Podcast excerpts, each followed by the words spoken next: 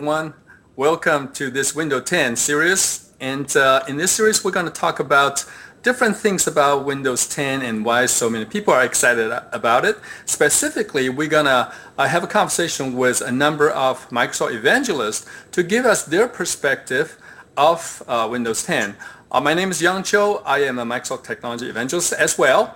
And today we have Kevin Remde, a good friend, a colleague, uh, excellent, excellent information professional, knows a lot of things about uh, IT, and uh, we're going to get his perspective of Windows 10. Kevin, are you on the line? I am here, Yung. Thanks. Great to be here. Always nice talking to you, and uh, especially for this this recording. Uh, love to share my, my thoughts on Windows 10 with you. Well, Kevin, I know you have a lot of fans out there, but for those who perhaps meet you for the first time, tell us a little bit about, about yourself and uh, what you do and what your daily life looks like. All right. Well, my work is uh, is very much like yours, Yung. I'm a technology evangelist with Microsoft. I've been with the company for 12 years, uh, working in, in various uh, uh, various organizations, but primarily doing the same thing the entire time, which is evangelism. It's it's talking to as many, in my case, IT pros as I can about the great technologies and solutions that Microsoft has. Um, and of course, now with Windows 10 and its and its uh, release and its its rollout with new additions to to help support the enterprise, of course, a lot of excitement around that. Oh, great. And uh, now this series is about Windows 10 and specifically in this episode, we want to know nothing else but your view. We want to know okay. what what do you think about Windows 10? What gets you excited? What's your favorite feature and everything about it? So uh, what does Windows 10 means to you? Oh gosh. well, you know, I mean, uh, I think, like a lot of people, um, you know, my first uh, interaction with Windows 8 was, wow, this is nice and colorful, and this is great, and, and I love it um, if I have a touchscreen. And uh, you know, I think uh, it, it, actually was. And I don't think I don't think a lot of people knows it, know this, but Windows 10 was actually, or sorry, Windows 8 was actually the most highly ranked operating system from Microsoft ever. Uh, now, I say that with the caveat that that was a ranking based on people who had touchscreens. Uh, people who didn't have touchscreens, it was it was kind of confusing. And so I think one of the big the biggest uh, improvements in Windows 10 certainly has to do with usability. Um, now I know you're probably going to have a, a, a, you know one of our teammates or somebody else from the company talk a little bit more about the usability improvements, but for me, that was a big a big deal. The the idea that we have one desktop, we have one interaction, one interface for the universal apps, you know, the, what we used to call modern apps, and as well as the traditional desktop apps, working all side by side in a familiar way with a start menu that's now colorful, so you get the same benefits of Windows 8 and the live tiles and all that, and the the custom customizability and flexibility that that gives you, um, plus the familiarity of of the start menu and uh, and being able to access all your applications in that way. So it's great for Windows 7 users. It's great for Windows 8 users. It's great on modern hardware. It's great on uh, on so many different form factors. I think that's another big part of it too that I love is the fact that I can have a touch screen. I can have a small screen that fits in my pocket. I can have a large device. All of these things running Windows 10 um, and although I'm not a developer, at least I haven't been for uh, you know a dozen plus years. Um, you know the, the the the uh, amazing um, reach that developers are going to be able to have building universal apps for Windows 10. And these apps are going to run on many different form factors, many different screen sizes, and Xboxes, and Raspberry Pis, and HoloLens, as well as all the traditional uh, PC computing and computing devices. Uh, those are my, the things that really excite me the most about Windows 10. Uh, you know, beyond that, I guess I'd have to say security. I think there's a lot of things that we've done in terms of security, in terms of inter- information protection, uh, in terms of the uh, the threat resistance of the device. These are all things that businesses are going to care very much about. You know, the end user certainly likes the usability and the flexibility around devices, but devices are also important to businesses and the, the choice that their their people have in terms of being productive wherever they are and, and which, with whatever device they have. But if that's the case, we got to be sure that we that we can protect the information that's on the device, and that we can protect uh, what the user does, and, and allow them to use a personal device in business, as well as know that at the lower levels, we're doing new things in in uh, in an operating system that actually addresses modern security threats. So that's another a big uh, what I what I consider to be very very important for Windows 10. Right. So the usability definitely is great. I think the mm-hmm. concept to have the same uh, screen, the same user experience across all different kinds of uh, form factor, I think that by itself is pretty amazing concept. And to it be is. able to see it actually happen, I think that's that's just great. Now you mentioned something that I am also very interested in, and I, I definitely want to hear your pers- perspective on it. Is the information protection, the threat uh, resistance? Give us more uh, more detail on that, perhaps more from the technical angle of it. Yeah, for sure. Um, you know, and I think you know in terms of protecting modern devices or protecting against modern security threats, um, there's really three main pillars that we have to look at. Uh, certainly, uh, you know, managing the identities of the users and how we can keep those secure, and we've got some great things happening there. Uh, I'm not going to go into detail about that today. I know we've got another uh, of our teammates who's going to talk about security and, and secure identities. Uh, you know, I, I, I, but I always like to talk about the uh, the fact that well two things. One is i love the new commercials. I love the windows 10 commercials with the little kids and, and the, the, the, the little kid that uh, the, i guess the, the voiceover says and so and so won't have to ever have to remember a password because they'll log in with their smile. You know being able to do that sort of thing is just, just great and, and uh, we'll, we'll certainly talk about that in a, in a future episode. Um, but along with that in business it's about protecting the information that the user is using if it's company information and, and protecting or trusting the applications that are installed and, or being used on a device. Um, and that has um, implications with regard to who owns the device, right? So, you know, if it's a if it's a bring your own device scenario, well, the user they, they picked a, a, a maybe they picked a Surface, they picked up some other uh, two-in-one or tablet or something. They want to be able to get work done on it. Well, yeah, but it's a personal device. Do they really want to get work done on it? And if a business can support that, but support it in a way that protects the information that's company information and kind of partitions it along, you know, alongside of personal information. So personal information is personal information. Personal apps are personal apps. Company apps are company apps, and they're managed in a way that allows me to make sure the information is is mm-hmm. is kept separate from personal and kept secured away from that. And I, you know, for example, could, wouldn't be able to copy and paste company information from a company managed application into Twitter. And even if I tried to do it accidentally, the operating system should say, hey, well, well, wait a minute that, that information is company information. Are you sure you want to do that? Or simply deny it altogether. So having, uh, you know, options there. Um, so if I understand you correctly, so yeah. information protection, you know, if we look at our today's our work style, our lifestyle, there's a yeah. lot of personal stuff in work. You sometimes you just cannot separate them, right? And so you yep. you, you kind of have need to figure out a way uh, to blend them together, but blend them uh, properly, right? So mm-hmm. company mm-hmm. information will be company information, personal will be personal. I think the question comes down to it is, uh, I have my laptop with you, and there are times, even my work, I have to get in Twitter, right? And there, there may be mm-hmm. some some information that's that's you know we don't want to mess around with with the corporate information or all mixed together. So would I be able to really separate them, protect them in in a different, perhaps in different policy and different uh, level? Yeah, yeah. So, uh, and that's actually what's really exciting about this. So let me throw out a scenario. Um, you know, uh, I buy a, a new Surface. Um, and I buy it for personal use. Now, my company has has set up the ability to um, allow me to either you know connect to the domain certainly as a company machine if I wanted to, but uh, more in a, in a, personal sense, use a Microsoft account, log in with that, um, and oh by the way, I want to get company email. Well, to get company email, I turn I launch the email application. I enter the, the username and password for my company account. It comes down and says, okay, it's connected, but um, by the way, we need we need to set some policy on this device. You need to actually agree to allow this to be a company managed application and a company, to some extent, a company managed device. Now, it's not a per, it's still your personal device, but you know, an application or even a functionality such as email needs to have some some policy associated with it that says, you know, we, we, we're going to allow you to have company information on this device only if you agree to and, and actually have policy applied that says uh, lo- it, it, locks out after a certain amount of time. It has a secure password associated with logging in. You have um, you know, a PIN assigned to it, and so on.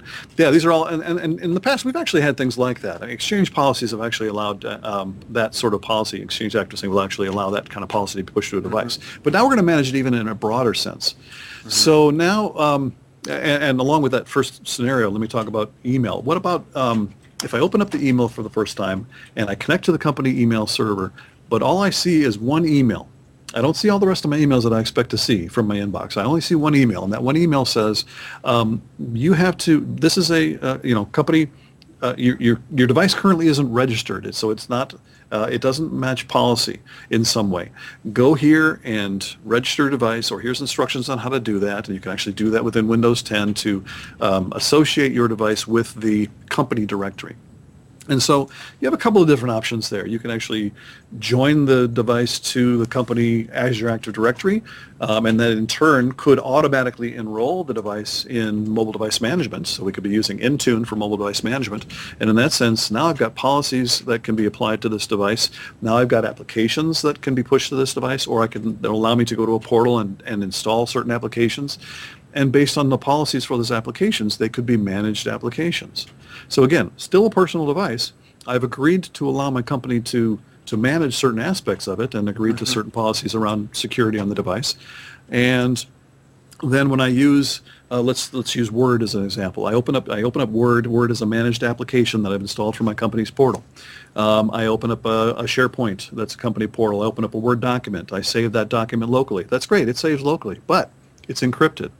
Okay, and in fact, in the File Explorer, you might even see that that, that text of the name of that file is green. That means it's actually a protected uh, document. You can see additional information about that document, where it's actually being managed. I can copy and paste information from Word into PowerPoint because PowerPoint would be another managed application. But mm-hmm. if I tried to take that same text that's sitting in the clipboard and put it in Twitter as an unmanaged application, I would get that message. I would get an, a, a, notification saying, hey, wait a minute, whoa, that's company information. You can't do that. Or uh, maybe giving me the ability to override it. I mean, it's really a, a matter of uh, policy and how you set that up. You could even have it just simply auditing and, and simply recording what's happening with that information. But the idea here is that it gives IT control over a device that typically wouldn't have been a controlled device. It protects the information and the, and, and the trusted applications. And so unauthorized applications have no access to company information and uh, you can't, uh, you, the clipboard supports it, the file system supports it with encrypting the, the, the, files that are company information. When that device is removed from management, either the user goes into the portal and says, this is no longer uh, going to be registered to the company anymore, I'm going to give this device to my daughter. Uh, you know, well then what happens to the, those applications? What happens to that data? It's it's no longer available. It was all encrypted and secured by a certificate. That certificate is no longer valid, so that data is no longer valid. So it really doesn't matter what happens to that device at that point. That company information is is gone for all intents and purposes. So that that's that's where you know enterprises are really going to be able to take advantage of mobile device management, uh, device enrollment that allows a user to agree to certain policies, even on a personal device. And this so is things I, that these are things that we can, sorry, these are things that we can actually even do um, with other devices. Uh, we can, if I have an iPad, I can have the same kind of experience. If I have an Android device, you know, depending on the device and the, the capabilities uh, of that device, we have the ability now in mobile device management and the standards around that to uh, to work with those as well. So it's it's right alongside in Windows 10 supporting full mobile device management and mobile device policy through Intune, through Azure Active Directory, and through the user's agreement to uh, to allow that device to be managed to, to some extent. So, so if I understand you correctly, the information protection means like uh, for any kind of device, uh, I mean, in a Windows 10 environment, mm-hmm. you know, certain uh, property or resources are managed by the company, and that's the company property, like company data or company mm-hmm. managed application. And I also have a personal, and because Windows 10 you know, enable us to be able to manage the company based upon company policy and personal as a personal. So it doesn't matter where I go. It doesn't matter which form factor I'm in. If I'm in Windows 10, the company policy will be able to in, enforce anytime I use that data. Yeah, yeah. I mean, you'd and you'd go through an initial process of of uh, uh, of registering that, that your device with the company, or or actually um, you know, kind of connecting with the mobile device management so that it that those policies can be maintained. Um, you know, along with that, um, your device health could be a part of this as well. So it actually gives you, um, and this kind of gets into the next topic, which is threat resistance. But we have the the notion of conditional access, which says if there's something unhealthy about this device, if malware hasn't been up, if anti-malware software hasn't been kept up to date, or if the service isn't running, um, if there's some policy around uh, password or PIN or, or lockout that hasn't been set appropriately, or maybe has been reset to something um, outside of company policy, then that, that health information also can trans can translate up into the systems such as uh, mobile device management, and uh, you would be then denied access to things that you had previously had access to. So um, we can actually monitor health over time against these devices. Well, I think you see, Kevin, when it comes to mm-hmm. threat resistance, there's always a question for me is, you know, okay, so let's say I have the device and I put in antivirus and I scan it, everything's fine. Now, mm-hmm. next time when I access the data, does the computer assume it's healthy? Does the computer assume everything's fine just like to access? Or I really think like we should check it on the flight, don't we?